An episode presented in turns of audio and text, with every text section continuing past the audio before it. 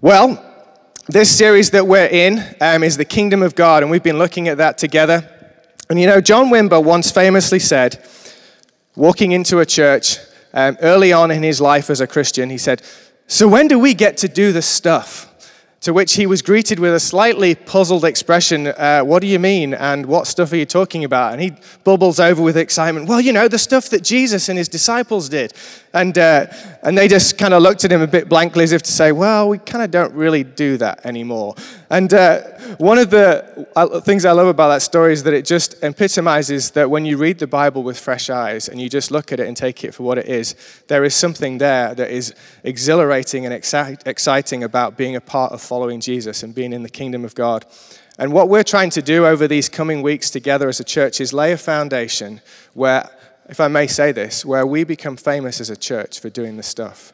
And I want us to see it like that, that we're not just getting some Bible literacy and, and, navigating our way and seeing a macro theme that's in the scriptures, but we're getting hold of the kingdom of God and what it means for us today. Because the kingdom of God is God's big idea. You see, it's what spans the breadth of the Bible. It's what lives in the hearts of the people, and, Jesus, and it's Jesus' great mission for the church. Within the Old Testament, we see pictures and promises. Um, and at Jesus' incarnation, we see the initiation of the kingdom of God. When he returns and wraps up planet Earth as we know it, what will be left is the kingdom of God, heaven on earth. But for today and in this period, in this time, we live in the now and the not yet of the kingdom. It's here, but not in its fullness. Not yet. So, as we look at today's passage, which is in 1 Kings chapter 4, you can go there if you want to. Let me pray for us, and uh, we'll get into this together and have a look at what this is about.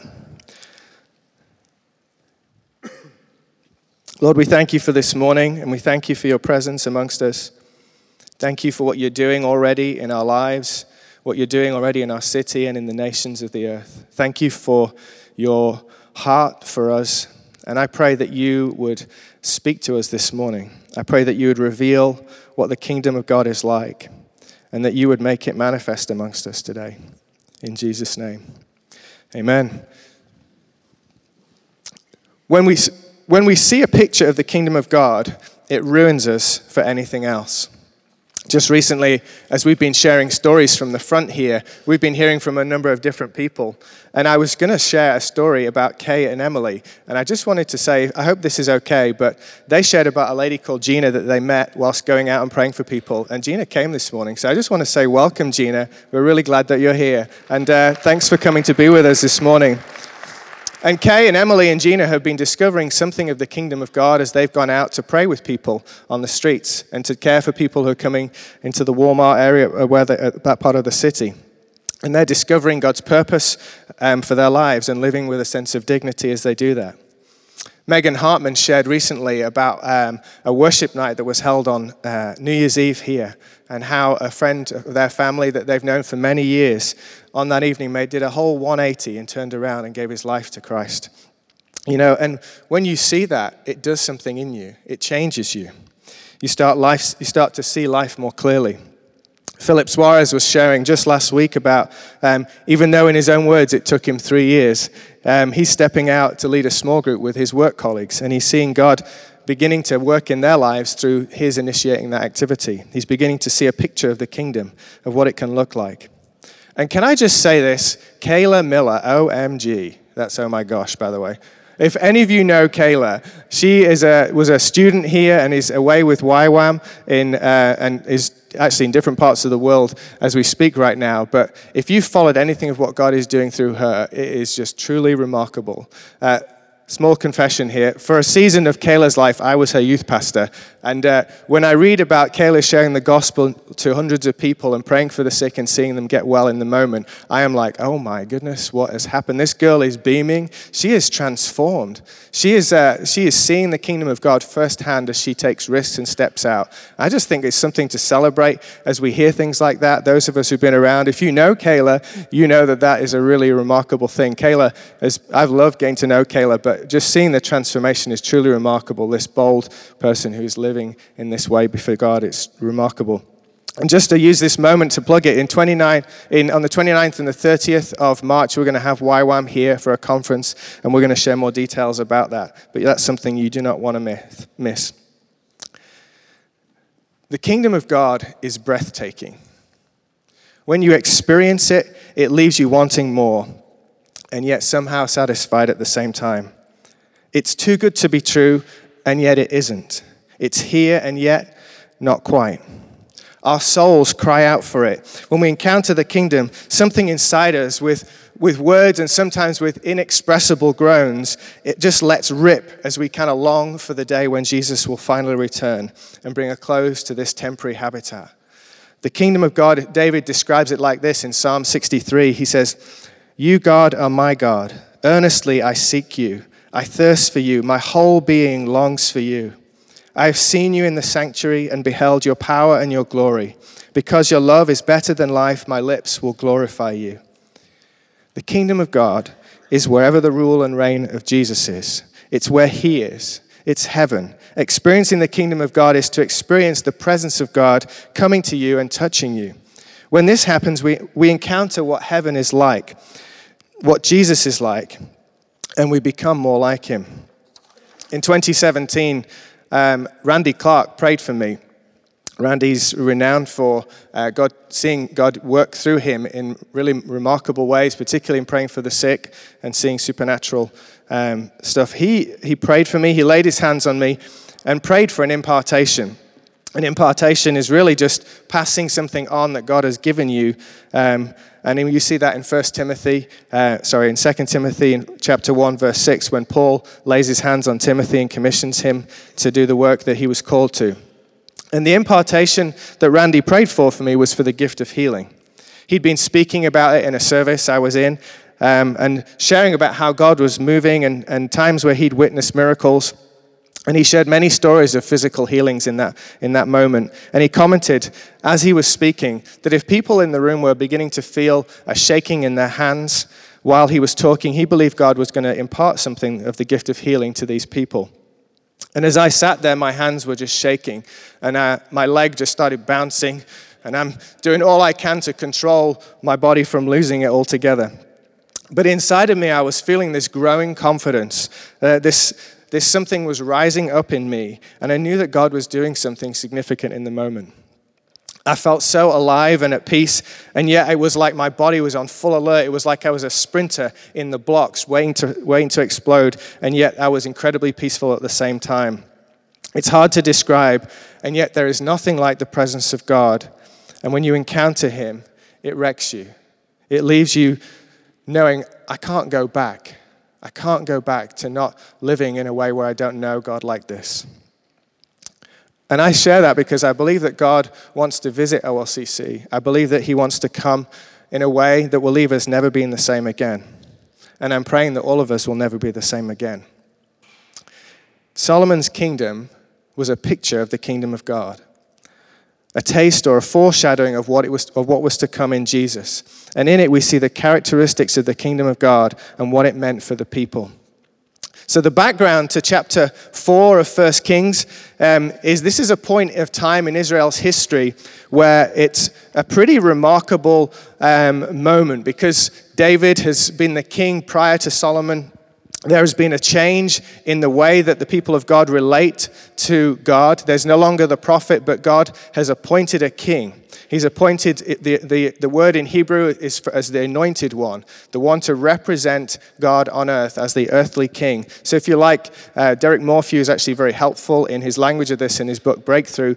He talks about how there's the earthly king and the heavenly king, and there's the reign of the king that's being established by the King Jesus himself, by the king in heaven. And uh, this is uh, these characteristics of the kingdom of David prior to Solomon. Uh, you can see and read about this in 2 Samuel 7 and 8, and also Psalm 2 talks about David's reign. Um, but David is, David's kingdom was known because of his character, because of his heart for God. He's, that was his legacy, wasn't it? He was known as a man after God's own heart. David's kingdom, though, was established through um, a series of wars and violent acts that were, God led them, the people of Israel, to retake the land that He'd promised to give them. Um, and David fought many battles, actually, that enabled Solomon to step into his place as king so that he didn't have to. So David carried a vision for the temple of God to be built. He carried it. He wanted to fulfill this calling that God had given him to, to reclaim the land for the people of Israel so they may inhabit it. And he wanted to be able to build a dwelling place for God. But actually, it was his son who actually fulfilled that vision that was given. And Solomon was the one who stepped into that place where they experienced an incredible season of peace and prosperity because of what David had done you know, it's interesting for us to think about that when you think about the generational passing on of what happened there. David fought battles so that Solomon didn't have to. There's a call on each generation to win the battles that God is giving us, not just for the sake of that season, but also for the sake of our next generation. 1 Kings 4 is a picture of the kingdom of God. It reveals something of what heaven will be like. It shows us, in part, what we can expect of God's kingdom. In this season of the kingdom, now and not yet, it can inspire us and provide us with a glimpse into what God wants to do in our time, here and today. And just briefly, there are four things that I want us to look at here that we can see in this chapter. The first thing is this I haven't read the passage, have I? Yeah. That would have been helpful to do, right? Yeah. I just realized I prayed and then I didn't read. Let's read the passage real quick. Here it is up on the screen. Okay. The people of Judah, this is verse 20 um, of chapter 4, 1 Kings. The people of Judah and Israel were as numerous as the sand on the seashore. They ate, they drank, and when they were happy. And Solomon ruled over all of the kingdoms, from the Euphrates River to the land of the Philistines, as far as the border of Egypt. These countries brought tribute and were Solomon's subjects all his life. Solomon's daily provisions were 30 cors of the finest flour and 60 cors of meal, 10 head of stall fed cattle, 20 of pasture fed cattle, and 100 sheep and goats, as well as deer, gazelles, roebucks, and choice fowl. It's quite a meal. For he ruled over all the kingdoms west of the Euphrates River, from Tiphsah to Gaza, and had peace on all sides. During Solomon's lifetime, Judah and Israel, from Dan to Beersheba, lived in safety everyone under their own vine and under their own fig tree. Solomon had 4,000 stalls for chariot horses and 12,000 horses. The district governors, each in his month, supplied provisions for King Solomon and all who came to the king's table. They saw to it that nothing was lacking. They also brought to the proper place their quotas of barley and straw for the chariot horses and the other horses. Verse 29 God gave Solomon wisdom and very great insight and a breadth of understanding as measureless as the sand on the seashore. Solomon's wisdom was greater than the wisdom of all the people of the East, and greater than all the wisdom of Egypt. He was wiser than anyone else, including Ethan the Ezrahite, wiser than Heman, Calcol, and Darada, and the sons of Mahol, and his fame spread to all the surrounding nations. He spoke 3,000 proverbs, and his songs numbered a 1,005. Brad, you've got some work to do. Um, he spoke about plant life from the cedar of Lebanon to the hyssop that grows out of walls. He also spoke about animals and birds, reptiles and fish. From all nations, people came to listen to Solomon's wisdom, sent by all the kings of the world who had heard of his wisdom. Wow. Quite a list. That is a remarkable picture of prosperity and blessing that Solomon and the people of Israel and Judah experienced in this season. Something I want us to note right back at verse 20 though, is this The people of Judah and Israel were numerous as the sand on the seashore. You know, there's a reference there to the promise that was given to Abraham. Um, the promise that he gave um, at the point when he was getting ready to sacrifice Isaac um, on the altar, and God held his hand and he reminded him and said, Your descendants will be as many as the sand on the seashore.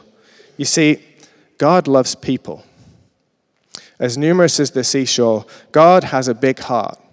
He has a huge heart, and his desire for, is for the people, for as many people to know him and to know his love for him. 2 Peter 3 9 writes it like this The Lord is patient with you, not wanting anyone to perish, but everyone to come to repentance. Sometimes I think that we, we forget um, how big God's heart is. He has the capacity to love every person on this planet, and He does. And His heart is that everybody would know and come to that place of repentance, of knowing Him, of walking with Him. I think there's a challenge for us sometimes to remember that as we think about life and as we think about how we live, that there's access to resources for great love for people. But you know, there's something about all of the, particularly in the Old Testament, um, you can see there's, there's often this struggle and there's injustice and there's these atrocities that, that happen and they still go on today in the world. And I wonder if you ever think about that. Why does God allow so much injustice in the world? Why does He allow so much? He's loving and powerful. Why doesn't He just deal with the evil that people do? Part of the answer is that God loves those who do injustice. People who commit all kinds of wrong, He loves, and He's giving them a chance to turn to Him. And often they are the people uh, God works through for macro impact. Now, I know that's the kind of love that I need. I personally am very grateful that God is being patient with those who've done wrong. Anyone else? Scott Harrison is the founder of Charity Water. Um, and here's one example that just came to mind for me as I was thinking about this. If you haven't read about his story, I recommend it. Um, but here are some high points just so you get a sense of it. Harrison founded the nonprofit organization Charity Water, which since 2006 has given 8 million people around the world access to clean water by funding nearly 30,000 water projects in 26 countries across the world. Over 1 million people have donated more than $300 million to its cause. But you know, Harrison um, was formerly a nightclub promoter, and by his own admission, was very gifted at getting people to spend crazy amounts of money on alcohol and partying. And in his own words, he, he said this he was, he was working all night and sleeping all day. He was out drunk almost every night, and I had to just become, I had just become a really selfish sycophant, a hedonist. I betrayed the spirituality and the morality of my childhood, smoked two packs of cigarettes a day for 10 years. I had a gambling problem, I had a pornography problem, I had a drinking problem. Scott Harrison committed his life um, to Christ as he made a U turn. And, and now he is living with a vision to bring clean water to the 2.1 billion people who don't have it in their home. God's on a mission to discover the wrong people. God has a plan for people whose lives are in a mess. Who are the people for us? Who are the people whose lives are messy right now in your world? How might we join Jesus in seeing lives transformed this year? The second thing that we can see here in this passage in 1 Kings is that uh, the kingdom is abundant. There is, this is, if, is, I don't know, Colt's not here, is he? I'm going to talk about parties. Colt Westbrook tells me his spiritual gift is partying in the Christian way, not to slur his character. And, uh, but this is like one big party. You get a look at the passage here, and you just like they ate, they drank, and they were happy. That sounds kind of fun, right? Anyone else? Just me? That sounds nice. Some of you clearly like that idea. It's quite a feast at Solomon's uh, table, all of that food. That's a, that's a quite remarkable amount. But you know, this is. Uh, this is a season of celebration and multiplication. The people of Israel and Judah are experiencing this is something of the promise being fulfilled to them of enjoying the land that God was giving to them. It's staggering. It represents also a foretaste of um, Jesus and his rule. Solomon's reign provided Israel with an experience that ruined them for anything else. This was their pinnacle. It was an outworking of a promise given to Moses about inheriting the land and enjoying God's favor. Mount Morphew again says something to help here. He says, Solomon's rule reflected God's rule. Because Israel had the kingdom of God, they had it all. The kingdom of God is an abundant kingdom. There is not a lack of provision um, that is available for us. And we don't have time to dig into this one a lot this morning, but I just want to leave us with a, a question. Do you believe that God has an abundance for you? Sometimes that abundance is, um, needs some realigning in my experience that the things that we think we need, we, we want, Sometimes there is that journeying with God, isn't there, of where He kind of shows us what we need and what He wants to give. But there is an abundance that God has when we enter into His kingdom and when we, when we follow Him. He doesn't lack for the resources. I want to encourage us to believe Him to provide for all that He's calling us to do. Thirdly, the kingdom of God has a wise leadership, has wise leadership, and is a growing kingdom. Solomon's rule, which we can see in, in verses 21 and then 29 to 34, um, is a pretty remarkable um, expression. I mean, the, the verses 29 through 34 uh, give an incredible uh, description of the influence and the impact of what God did in him and how that affected the people and the regions around him. And you can see the details there. But his rule was characterized by wise leadership.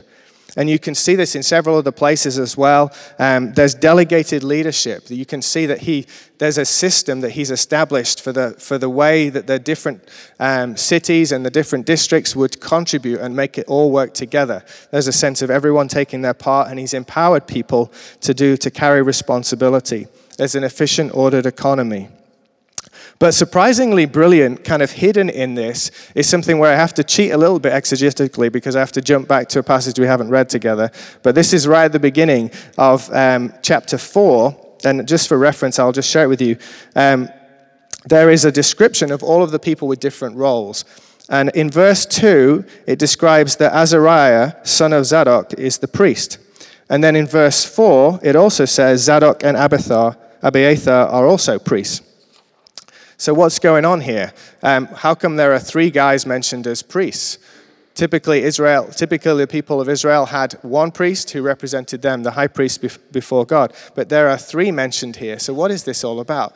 And the reason I want to take this little detour to look at this is because you see an example of Solomon's wisdom and his leadership working out. You see, um, verse 2 Azariah is the son of Zadok, who was the priest. Then in verse 4, you see the passage tells us that Zadok and Abiathar were priests. Now, under David's reign, Zadok and Abiathar had served as co high priests together. Um, and they, um, but Abiathar had been fired because, by Solomon because he had uh, partnered with a coup to usurp David. So he wasn't in a good place. He'd been fired from his role. But Rather than banish Abiathar, Solomon allows him to retain his title and position of honor within the community as a priest. He's not, he's not functioning, but he retains that honor of title, and he's kept him alongside uh, in the community as an established person. But the brilliant bit that I think is, is that's profound here is he has not only uh, dealt with um, Abiathar in an honorable way for someone who came against his father, but he's also done something to establish a new level of leadership. He's brought Zadok's son into the position of being the priest now, and he's put his father alongside him. So he's brought a next generation leader into place alongside a wise leader who already knows the role. He's managed to navigate uh, and restore relationship, deal with potential ego issues, and raise up the next generation alongside wise leadership. And everybody wins. It's just a remarkable picture to me of, of how that worked out for them. And this is what contributed to some of the order and the peace that they experienced. But something I want to look at in a little detail is how did this leadership come about? How did this wise leadership get established? There was blessing from the generation before. This is a big point um, for us to hear, and I touched on this a moment ago. Solomon ruled over a whole region. It expanded from David's time. If you like, he experienced a double portion. He experienced an expansion of what David had known. And there is something important about a general bless, generational blessing for us to see. The impact of the next generation is multiplied. Solomon inherited David's legacy of walking with God. And as this young man, he was in tune with the Holy Spirit. And he was wise enough, if you like, to ask for wisdom instead of something else when God presented him with that question. So he led from a place of security and confidence. And bold decisions like dealing with the mess of the priesthood, um, he was able to deal with.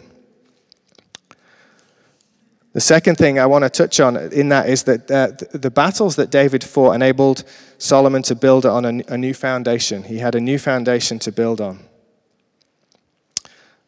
So when we think about that for a moment and we pause and just step away from the text, I want to ask us a question. What is it that the generation, what is it that the generation that has gone before us has won for us? What are the things that we would identify? Something that stood out to me as I was preparing was that the reality is that we get to enjoy permission to um, experience and practice the ministry of the Holy Spirit because of the generation that came before us.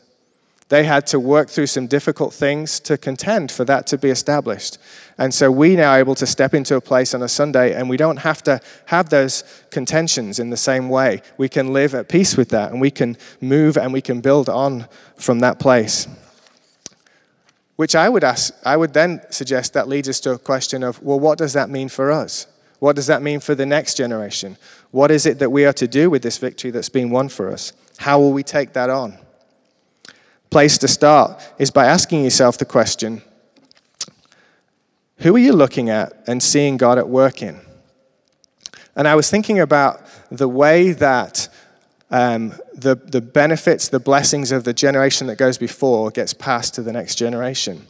And I had the privilege of being in a church environment for a season in England where it was really common in the culture for people to initiate uh, getting together. They would say, Hey, Bethany, I see something in you. Could we get together and chat sometime and talk about, like, what has God done in your life? How are you able to know God in the ways that you do? Or similarly, you know, recognizing what God was doing in people around you and initiating, looking to learn from them and get with them. So, who are you pursuing? Who are you asking the question? about what God is doing in their life or what God has done in their life so that you can receive. See, the, the kingdom has a way of rubbing off on us, doesn't it? It kind of passes on when we get around each other, we pick it up off other people. And I just encourage you, sometimes with the whole idea of um, learning from the previous generation, um, we can sometimes get locked into finding the perfect person who's going to be with us for three years, and we're going to follow them around like Jesus and live in their house, and then we're going to have all of the things that they got, and then it's going to be perfect. When maybe perhaps uh, the way to do this, the way to think about it, is actually just recognizing that maybe there are deposits in many people in this church community that we can learn from. And maybe Jesus wants to be the rabbi for you, and then other people can be an encouragement as you walk, as, in, as you walk this out. I think let's recognize what God is doing amongst us and what is in each of us that we've got to give away to one another. You know, as, he, as I pose this for the, uh, this generation and the, the younger generation coming through, I do have a question for the older generation, if you like, the golden era. Those of you who are um, who've perhaps been in that place and have fought some battles already. What is it for you guys in this season? What is it that the Lord is giving you to do? In what ways, uh, what unique ways can you see the kingdom of God established now for the benefit of those following you? I was hoping that Don McGregor would be here this morning, but I don't see him. Is he? Does anyone know? Is he in the room? And have I just overlooked him? Yeah, he's not here, is he? Okay.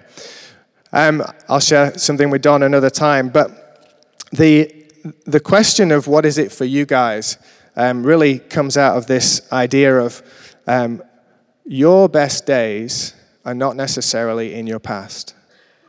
It, is that okay to say? Your best days are not necessarily the ones that you've already lived. Who knows what God has got for you, even if it's for a short period of time in terms of lifespan? Maybe the greatest thing that God has prepared for you to do in your life is still to come. It may not be starting a business and you know, starting a nonprofit or planting a church, which takes a lot of time and energy. And it, it may be as simple as finding the places where God has um, put you to give away what's in you to somebody near you. You, we don't always realize this, but we have more than we think we do. What Jesus has done in your life is powerful. And we have a terrible habit sometimes, well, maybe I'll just own it for myself, uh, of underestimating or dismissing what God has done as not that significant for anybody else.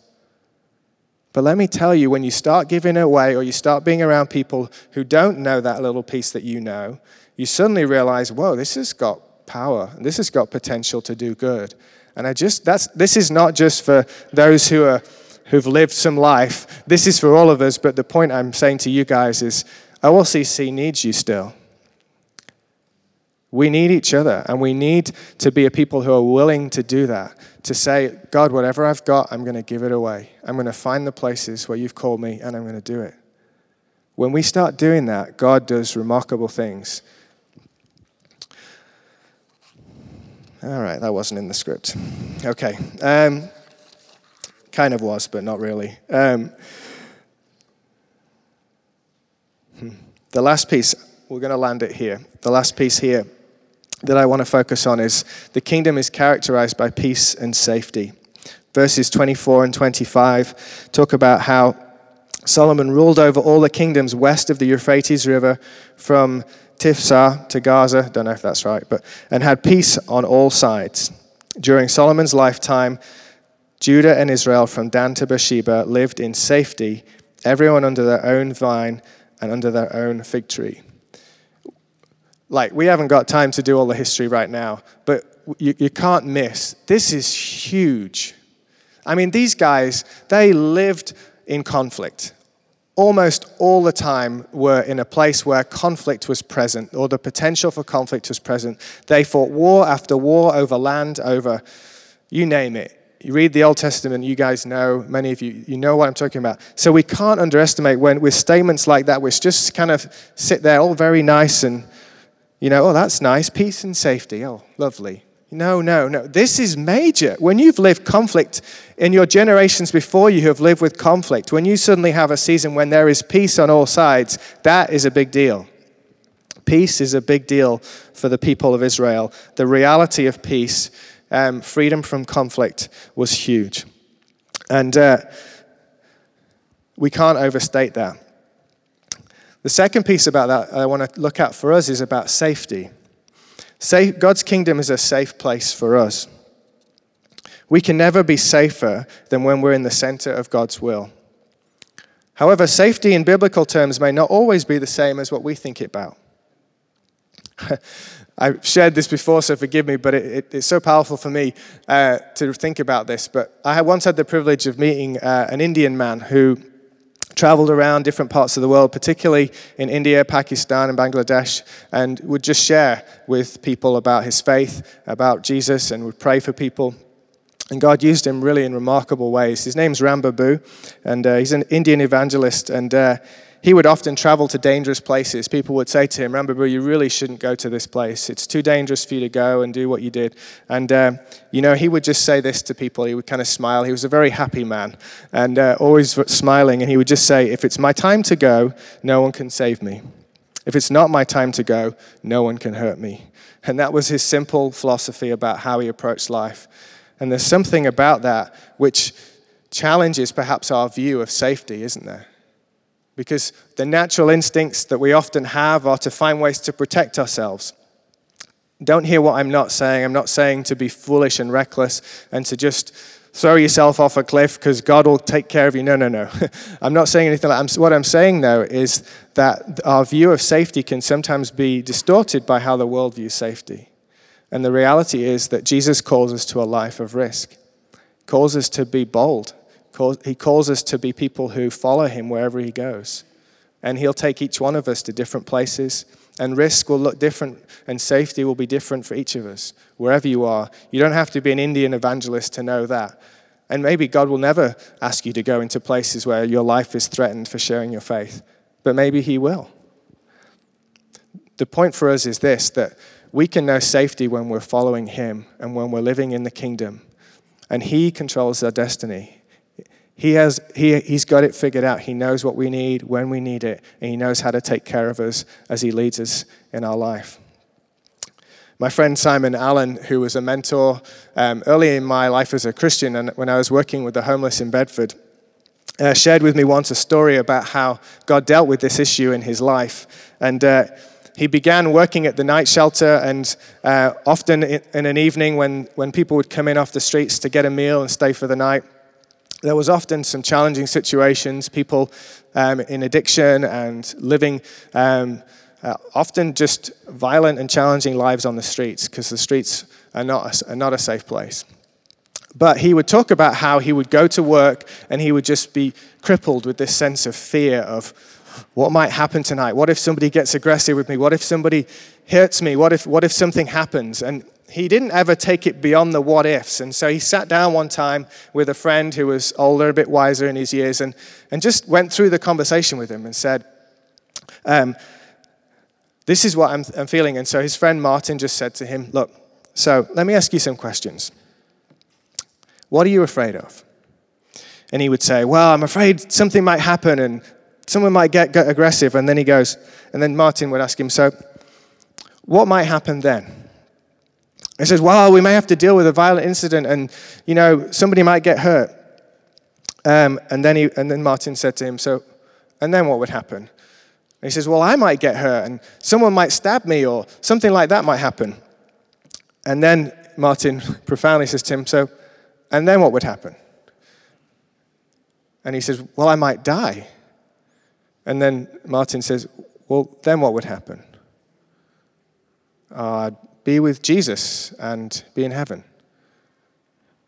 And Martin said to him, And what do you think about that? Uh, I guess I'm okay with that.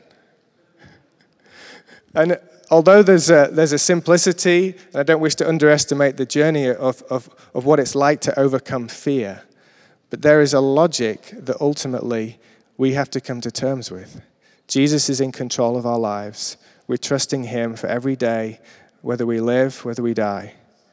And we can't control when that happens. But there's freedom when we live knowing that He's in control. And there's freedom from fear because we can live knowing that He's got it. And we can be dangerous people when we live without fear. The Bishop of Baghdad is a British guy with the Church of England, and uh, he, uh, he just simply says this that uh, men and women are dangerous people when they live without fear. And I guess the, what I'm not saying is that we develop this kind of macho approach that I'm not afraid of anything, but, but recognize that where fear is, where we seek to protect and keep ourselves safe, let's recognize where our safety really comes from. Whatever it is for you, um, there's something powerful that can begin to change in our lives and through and what God wants to do through us as we get to that place.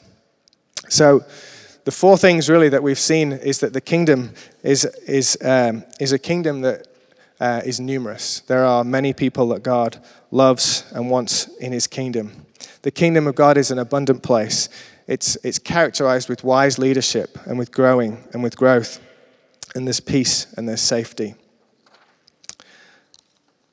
And uh, as we close, I want to, uh, I'm going to ask Brock to come here in a second. And if the band would come back and um, be available, that would be great. We're going to close and um, finish and pray and worship, and there's opportunities to take communion if you want to.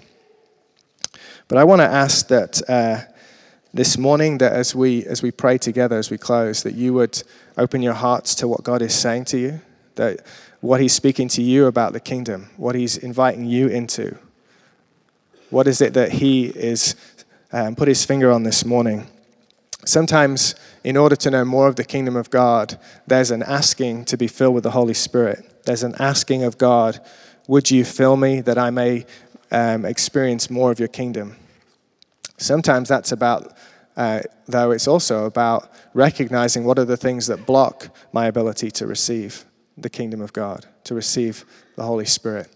And it may be that God's just brought something to mind. It may be that at that last point, there's some issues of fear that you walk with every day. And you know that it's a barrier for receiving more of God. And I want to encourage you to, to just let the Holy Spirit um, into that place today as we pray. So, Brock, if you'd come.